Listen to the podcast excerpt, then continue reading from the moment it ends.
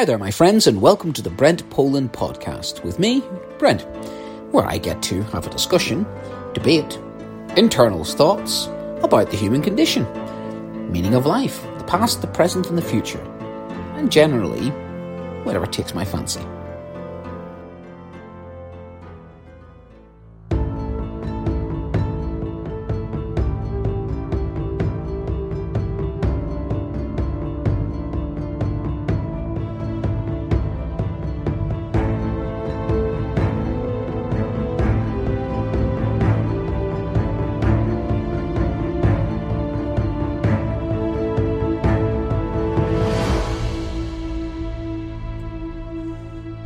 Friends, and welcome to the Brent Poland podcast with me, Brent. So, tonight I'm going to, just before it's May 6th elections, and it's just before the last ever episode, possibly, of Line of Duty. It's the last in the series. And uh, it wouldn't come as a surprise to you to probably know that uh, it's filmed in Belfast, and I know the area quite well. It's quite interesting when you always see uh, some of the areas where I was at university and well aware doubling over somewhere in the Midlands of England when you're thinking, that's not, there's a big city hospital in the background. And of course, our Ted Hastings or Adrian Dunbar comes out with some cracking um, vernaculars. And uh, so I'm just going to have to do this. I've been itching all week to get my hands on the, the microphone to actually deliver these lines. And uh, so these lines are Jesus, Mary, and Joseph, and the wee donkey. Can we just move this thing along before it drives us all around the bend? Now, where I come from, actually, we don't say the wee donkey. I think that's a real uh, kicker But we actually say sweet Mary and sweet Joseph. Um, so it's all different variations of it. Now, we probably have found out who H is. Um, the country seems to be gripped with it. Interestingly, the country seems to be gripped with less drama. What's going on the drama that is called 10 Downing Street. We have wallpaper. We have um, baby uh, fees. We've got the uh, the affair he's had with uh, his American mistress of four years, who seems to have got taxpayers' money, and it seems to be the return of Tory sleaze. The interesting thing is, is the return of Tory sleaze. Is back in the day, it used to be like you know a guy in a Chelsea shirt having an affair with some you know uh, exotic dancer. These days, it's just ah, they've just gone for broke. It's you know SE10 we need SE10 to go into 10 Downing Street. How long do they have? I mean, and it's interesting that the popularity of the Prime Minister does not seem to be affected by it because, as I was remarking to, to some of my colleagues, is that, you know, he is honest in his dishonesty. He is true to himself. He's, he's, uh, he's been honest about the fact that he's not honest and therefore he's not trying too hard. I mean, it's an interesting thing to think about his popularity and and many another person would be finished by now. It's quite infuriating actually when you think about the double standards. But I suppose that's the problem with, with the system. So talking of the system, um, I'm standing for election as a county councillor. Um, I'm up against uh, a councillor who's been a councillor since Noah's Ark, uh, since 1967, and very experienced councillor, parish councillor, borough councillor, county councillor, uh, a bit of a local um, institution, bar say, and you know, turns up for meetings, and uh, that's that. You know, it's not as if we find out what's going on in the area. It's a very t- safe Tory seat, uh, seemingly, and uh, I'm trying to pull off a political impossibility. But then, here's the other side of that coin. The county council elections have a 35% turnout, and he gets his, he gets his 35%. He gets the individuals who turn up all the time at elections for him, and and it's tough to break inroads into that with the, this first past the post system. And you know, people vote for him, and he knows people. He's connected to people who grew up in the in the village. A decent guy. I've, I've worked with him on numerous occasions, but I've got serious fundamental issues about the communication between a lot of our councillors who don't believe the public have a right to know and seem to be guardians of information. So one example of that would be Greenbelt and I've got a serious issue about this that I'm going to go to the press about because my rival is a parish councillor, a borough councillor, and a county councillor. So he sits in a lot of crossroads. He's conservative, and therefore, you know, he's part of the ruling party in parish, conservative, borough, conservative, county, conservative, country conservative. So when they come along and say that they, um, the conservative government with Jenrick wants to build in the Greenbelt, our local borough councillor has voted to build on the Greenbelt, except that he is pushing for the Greenbelt that's going to be used. It's going to be the working class Greenbelt. Oh yes, it's not going to be the Greenbelt in the area that I live. Actually, it's going to be in the area that um, the two towns, the two not so affluent, socially mobile, not culturally capital savvy middle class towns. No, it's actually going into the areas where the people who are less likely to object. And that is the stink of it. Now, my Labour counterparts, well, you see, they would play a different game. They would put the housing in a different part of the Greenbelt. Yes, welcome to boys and girls. We have Greenbelt football. Yay! Welcome. We have Greenbelt football. That's correct. The red team will kick the Greenbelt into the blue corner, and the blue team will kick the Greenbelt into the red corner. And the green team are on the sidelines going, Why are we doing this? Because we have 1,800 houses that are vacant at the moment that could be brought back to life. 347 commercial properties that could be brought back to life. Why are the two political parties playing political football over Greenbelt? And to cap it all off, it gets hilarious. My counterpart, who wants to be again elected as county councillor, has produced a leaflet saying he will protect our Greenbelt. The same gentleman who voted recently in a borough strategic core plan to build on said Greenbelt, but not his Greenbelt. Not yet. And that is what you're up against. You're up against this system that it has based upon stereotype and precedent.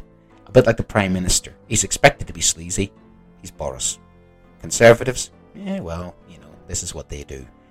And this is the problem you're up against. You're up against this democratic deficit of, you know, I'm trying to break into this system. And what am I? Well, I'm a green. What does that make me? Do gooder, tree hugger, idealistic guy, not living in the real world, I might as well get my John Lennon glasses on, grow my hair long, and do my best Greta Thunberg. Because it's very hard to change the stereotype. Now, I'm in it for the social justice. I am an environmentalist. But I'm as much about the social justice. I'm as much about the equality. I'm as much about the rights. I'm as much about uh, the whole community. The whole community. Not one group of people over the other. And that is the problem. We have tribalism. We have them and us, and one side's winning, the other side's losing. And as a result, no wonder the turnout is 65%. Because these are some of my observations of what I found on the doorstep when I walked around. And I've been, well, I've been out the last couple of weeks, and uh, I must have delivered about a couple of thousand leaflets. Now, inadvertently, it does lead to conversations on the doorstep I don't like door canvassing. It, it gives me back nightmares of when I arrived in England 20 years ago and I did door to door sales. Yep, I tried to change your gas electricity. That was one of one of the things I did early doors. Um, and I did that for about six months actually. It was really a good education in the lie of the land in England. And uh, I always enjoyed it. I always enjoy talking to people because, you know, that's what I do, what I'm doing right now. Um, and being out and about and talking to people is brilliant for me as a social scientist because I just really enjoy people's company. I also enjoy people's company on their terms. So when I hand the leaflet off, I've seen a lot of people out in the garden. They've been weeding their gardens, they've been mowing their lawns, they've been keeping their their their, their gardens so pristine, especially this time of the year. And of course, then I have conversations going, "Hey, your tulips are looking lovely," and I had a lovely conversation with a man whose tulip garden was just stunning, absolutely stunning. And I must have made his day because his face lit like, like a Christmas tree when I said, Wow, your tulips are looking awesome. He goes, We planted those 50 years ago together, my wife and I, just after we got married. I thought to myself, Wow, he's been in this house 50 years, but that tulip garden, he's preserved that for 50 years. And then I had a horrible thought. That was somebody come along and builds high speed rail through the back of his garden. And he sort of realised that people are very proud of where they come from. They're very proud of their little environment. And I said that to him. I says, You're very proud of those tulips. You're very proud of the environment. Oh, yes. Very proud of my garden. He says, Well, what about the area you live in? Oh, yes, it's a beautiful area. You want to keep it that way, don't you? And that's what I realised. This is a person who I share a lot in common with. And he, he let me know he was a conservative voter. And I says, well, okay, you're a conservative voter. Why are you a conservative voter? Because I want to keep the area the way it is. I said, well, I want to keep the area the way it is. I'm a conservative. I'm not a conservative conservative, but I want to conserve. And the word conserve, and conservation, that's what we, we Greens are. We want to keep the best of our environment. We want to keep our environment pristine. And it was a sort of shocking revelation to him that, wow, we have that in common because of course he wouldn't think he's got a lot in common with a lefty, woke, snowflake loving green. Ooh, you know what I mean? You know, almond milk, soya milk, you know, I mean, because that's the problem. We, we come with all these labels, don't we? You know, I'm a green, therefore I'm a bunny loving, bean munching, you know, son of the earth who wants to change the world, you know. And, you know, I'm a Greta child. How dare you? How dare you? Come on. That's the problem. We're not like that. I'm not like that. I try my best to be as environmentally friendly as possible, but you know, I have my moments as well, and we live in the real world. Sometimes I forget to put the recycling in the correct place. I'm not even going to get started on what I saw recently about our recycling or seaspiracy or all that kind of stuff. We have a long way to go. Every one of us can always improve. And that's one of the things that really annoys me is like, you know, I've taken children trip of a lifetime to Africa to improve the lives of people who live there and the lives of our children. Now, I'm a terrible green because I've taken a flight in the last two years. Now, that's that's what was told to me once by somebody who accused me of being not environmentally friendly. And I'm like, how do I do my job as a teacher and enrich the lives of working class kids in, in, in East Midlands and try and give them a life changing experience? And also, how do I help people, other people around the world, and get that cultural exchange without taking an airplane? It's not as if I can take Dumbo Airways, is it? It's not as if I can actually, you know, take the long boat to Swaziland because that's where it was. And that's the problem is you kind of like people criticize me for the slightest thing, but yet the Prime Minister walks around as if he's practically Teflon coated. There's a different rule for one and a different rule for another. And I'm not saying for a second that I should not be held to a high standard. I want to be held to a high standard. I hold myself to a high standard. And yes, I pay for carbon offsetting when I go for a flight. And I don't feel good about that flight. But then I look at on balance all the other positive things that I've done as a result of that. And that's the problem. It kind of we pick upon some people in society. There seems to be a rule for a one and a rule for another, and that's just not fair as well. But when you're the little guy, and by the way, I'm kind of short. I am five foot six, so I am the little guy. It seems that you you, have to work twice as hard for acceptances, and the guys at the top table, well, you know, there's a different rule for them, and it's not fair. It just it's a very interesting situation that you have to work really hard and I feel I have to work really hard as, as a, a young political candidate because you got to prove yourself to people. And the funny thing is, the more I talk to people on a doorstep, I talked to a very interesting lady who said, you know, I've voted Conservative all my life, you know, lived in the village all my life, I've known the, the Conservative councillor all my life, and, you know, you never change my vote. And after 10 minutes of a conversation, she honestly said, you know, if I was anybody else, I would consider voting for you. And I thought, well, that's okay. You know, you, you know, now I've talked to you, you seem like a nice young man. That's just what I am. I'm a father. I'm, I'm, a, I'm a husband. I'm a teacher. I'm, you know, I'm yeah, I am an environmentalist. I am a Green Party candidate, but I'm also a human being. I'm also got all those things that human beings have got. But what drives me is my my belief in a better world, and what drives me is a belief that I can make a difference. And then she ended with, "Ah, you're never going to win." I thought, right, okay, thanks for that. So you just told me all those good things about me, but I'm never going to win. So why am I doing this? Why am I doing this? And then it made me think, why am I doing this? I don't like losing. I do want to win. And printed off thousands and thousands of leaflets, walked miles and miles over the last couple of weeks, in the vain hope, in humanity, in the vain hope that there are people out there who can recognize that and think, you know what, I'm going to give this a go. So I am hopeful ahead of Thursday's election. And if, if i don't win, I don't win, I'm going again. And I go again. It's like Rocky Balboa. I'll keep going. I'll keep going. I'll keep going. I'll keep going. And the rest of my life, I never get elected. So, Nigel Farage never got elected. We can't say that he didn't make a change to the political system. You don't have to win an election to actually get somewhere. If you can influence people, if you can make them think, Um, and that, that comes naturally to me as an educator and a teacher. You plant the seeds, you plant the ideas, and you let people think about it. I won't tell people how to vote, I'll give them the option. And that's what I'm doing. I'm giving them an option. I'm giving the area, the people of my area, an option to vote for someone like me or vote for more of the same. And the more times they vote for more of the same and they get the same, then the more times I say to them, you know what, there was an alternative choice. You could have done something different. But it's hard it's hard to convince people of your intentions. I had one gentleman on the doorstep. He was like, um, "Well, you're all the same." I went, oh, "No, I'm not." He says, "Well, yeah, you're standing for election. You want to be a politician. I'm a teacher of 18 years. I'm not all the same. I want to do the right thing." Well, if somebody offered you money, would you take it? No, I wouldn't. His response then was, "Really?" I went, "No, I wouldn't take it. Out of principle, wouldn't take it. My, my conscience would kill me. I'd have to look at my children in the face. I'd have to know deep. I'd have to look at my parents in the face telling me, telling you me I wouldn't want to tell my mother that I'd taken a bung or a bribe. And that makes me think. Boris's dad, does he get on the phone Stanley and go, Look, son, sort yourself out, will you? What are you doing? How many women is this now? How many children? How many relationships? Where's all the money going? To ask serious questions. If I was behaving the way he's behaving, I tell you now, my mother would give me a right toe up the backside. My dad would disown me. And that's the problem, isn't it? It's accountability. I would hold myself to account if I was in office. And if I got it wrong, I'd admit I got it wrong. I wouldn't be afraid to say I got it wrong. There's too much of this. There's not enough accountability. And the problem is, people are not holding our politicians to account. They hold Greta Thunberg to account and they hold some celebrities to account. I mean, they, they hold, you know, Marks and Spencers to account over a caterpillar cake. They hold football owners to account if they want to go off and do a dodgy little league. It's funny that, isn't it? That we have a blind spot when it comes to certain individuals.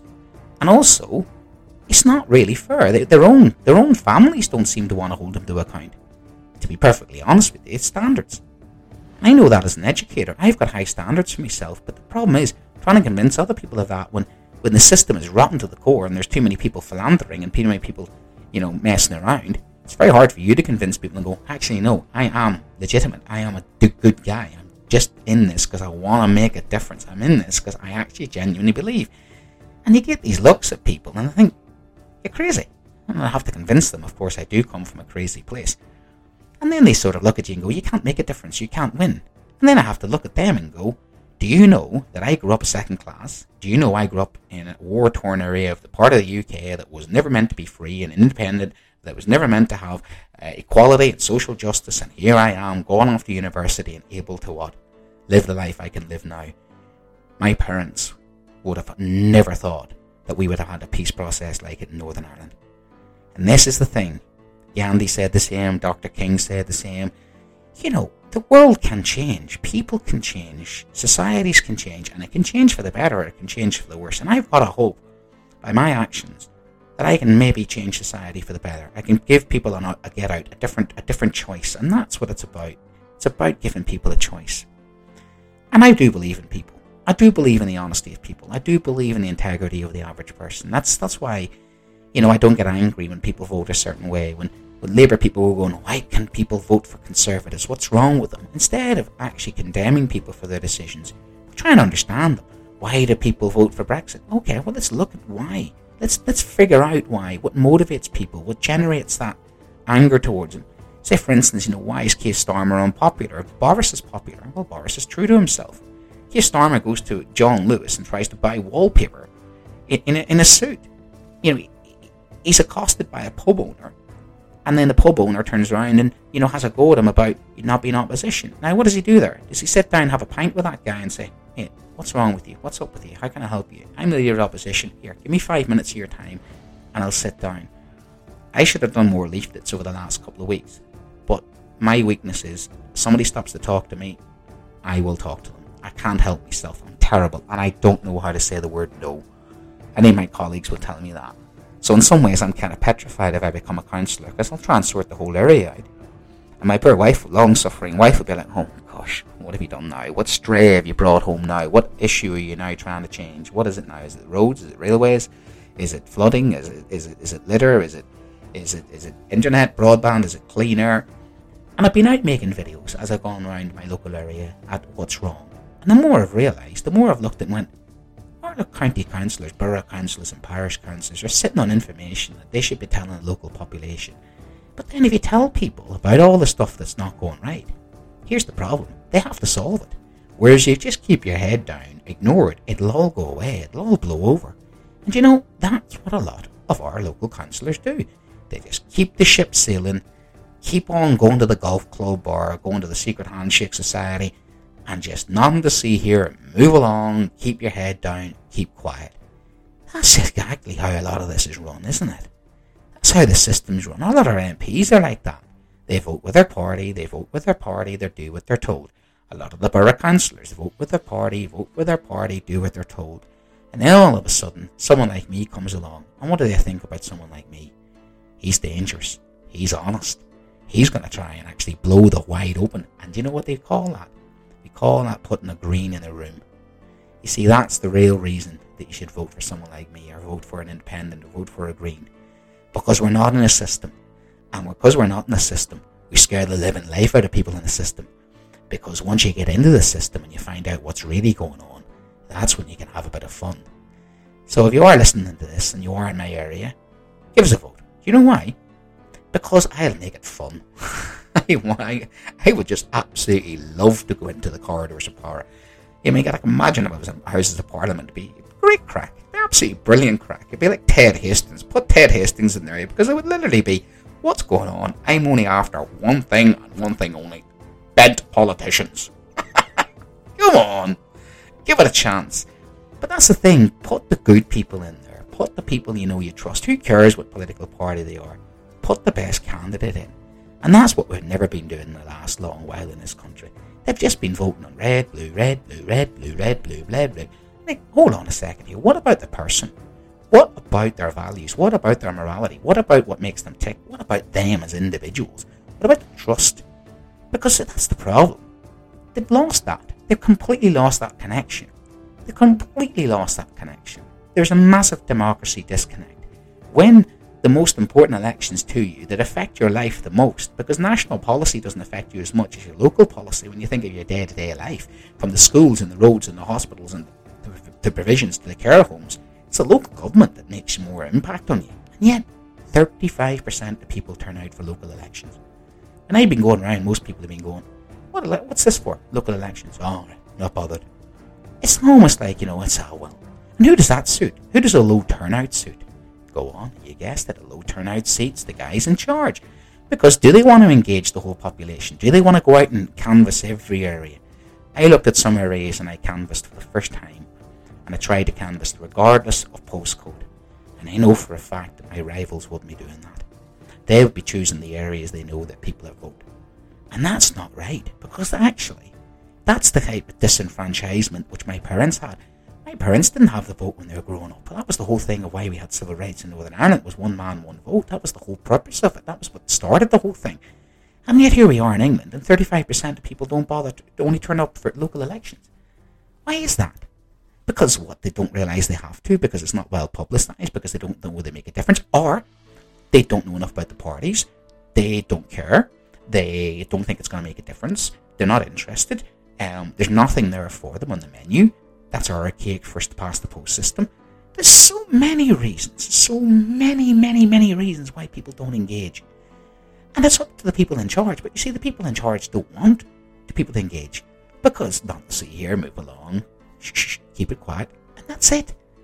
We have a sham democracy. We have a sham democracy a fake democracy, a supposed democracy, but actually, in reality, when you look at the voting numbers and look at the number of people who get elected, I've got every chance of getting elected. If there's only 2,000, he gets 2,000 votes, my, my comp- um, competitor, out of a 35% um, turnout. There's thousands of people in my area, and talking to a lot of them, talking to a lot of their views, talking to a lot of what they believe in, they've got a lot more in common with me. A lot of them want, you know, green environment, clean air, good schools for their children. A lot of them want, you know, safe environment. A lot of them want the, the climate change to be tackled. A lot of them want better infrastructure, better value for money, more transparency. A lot of them want a modern modern society, you know, where inclusiveness and, and, and equality. And I'm adding all those things up and saying, why do they still vote for what they vote for? Habit, force it, you know, and because it's the way it's always been. what's that all about? Sure, that's the way it's always been. And you know, it comes down to it. People just accept things. And maybe because I come from a society where I was told the opposite. I was told to fight, stand up for what I believe in, do the right thing. Really breaks my heart as a history teacher about living in England is that we always hear about the generation that stood up for its right and stood up for the, against the tyranny of fascism and the right wing. And when it comes now to this generation, what? What do we get? I, I just don't understand this. I don't understand this. I really don't, and I still struggle with it. Maybe because to me, a vote is sacred. It's so sacred. It's sacrosanct. It's it's it's it's like life itself. The ability to express your opinion, the ability for you to put your name and put your mark on a piece of paper, it can never be underestimated. Maybe that's the thing. If we took away people's votes, maybe if we took away their rights, they'd appreciate them. And that's partly the problem is it's comfortable. It's too comfortable for a lot of individuals. And then the problem is they don't see the other side. They don't see the other side of the postcode. As I've walked through the different streets of areas that are meant to be affluent and looked around and seen million pound houses next to social housing, you understand the difference. You understand that there are those that have representation, and then there are those that wouldn't even know how to go about representation.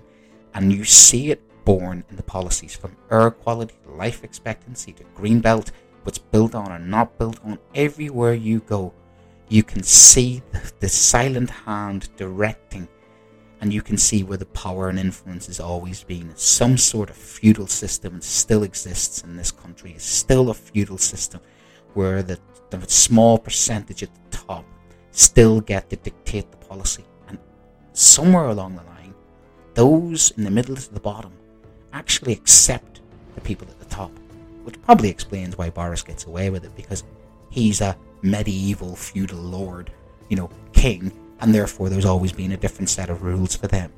Because maybe in their heart of hearts, some people haven't accepted equality. Maybe they don't want equality. Maybe that scares them. Maybe this is the, there's the, the safety in having a feudal system where your betters in charge. Because there's the assumption that, you know, the Conservatives are good on fiscal policy. No, they're not. They're in debt up to their eyeballs. That they're somehow got family values. No, they haven't. That they have Christian values. No, they haven't. That somehow you know, they've got that better level of education. Really? Seriously? Let's look at Gavin Williamson at the moment. But all of that is based on stereotype and trope. And it's all based upon how perception is. Much like the perception of me as the bean munching greenie, Greta Thunberg, you know, child who'll run around and, you know, just want to be interested in the environment. There's more to people than meets the eye. I'd like to think that I'm a transformer more than meets the eye. And I am. Because, yes, I am a green, but I am not just a green. I have other diverse po- I don't always agree with my own political party on everything green. I'm a human being. And that's the beautiful thing about the last couple of weeks about walking around and campaigning. Is actually talking to people on a human one to one level. It's actually given me a lot of hope. A lot of hope for the country. It's easy to be pessimistic when you're in your echo chamber and going, What's going on? Why are people like this? But the more you meet people, that's the thing we've missed during lockdown, the more you realise we have a lot more in common than we have that sets us apart. So, hopefully by now, um, I'm a couple of minutes away from uh, six minutes to the start of Line of Duty, so you can tell what time of the day and night of this is. Um, hopefully, we find out who H is, and hopefully, then you get uh, the right result in, in May the 6th. But that's the last thing I'd like to really say to you is regardless of who it is that you vote for, just please just go and vote. And even if it is just to put none of the above, then put none of the above. But please exercise your democratic right to vote on May the 6th. And if it is for someone like me, put someone like me. Put the fox in their henhouse. Put somebody you know in there who will fight and work for you, not for a party, not for others, but that will actually work for you and for the benefit of others as well. Okay, thank you, my friends, and take care. Thanks for listening, my friends, and if you enjoyed what you heard, then please like, share, and subscribe. and any feedback that you can give me would be more than appreciated. Teachers love feedback. You can find me on Twitter at BrentPoland1. You can find me on YouTube at BrentPoland1. Funny enough, Instagram, my account is BrentPoland1. However, my Facebook is my local Erewash Green party, and that is Erewash Green at Facebook. Thank you again, my friends.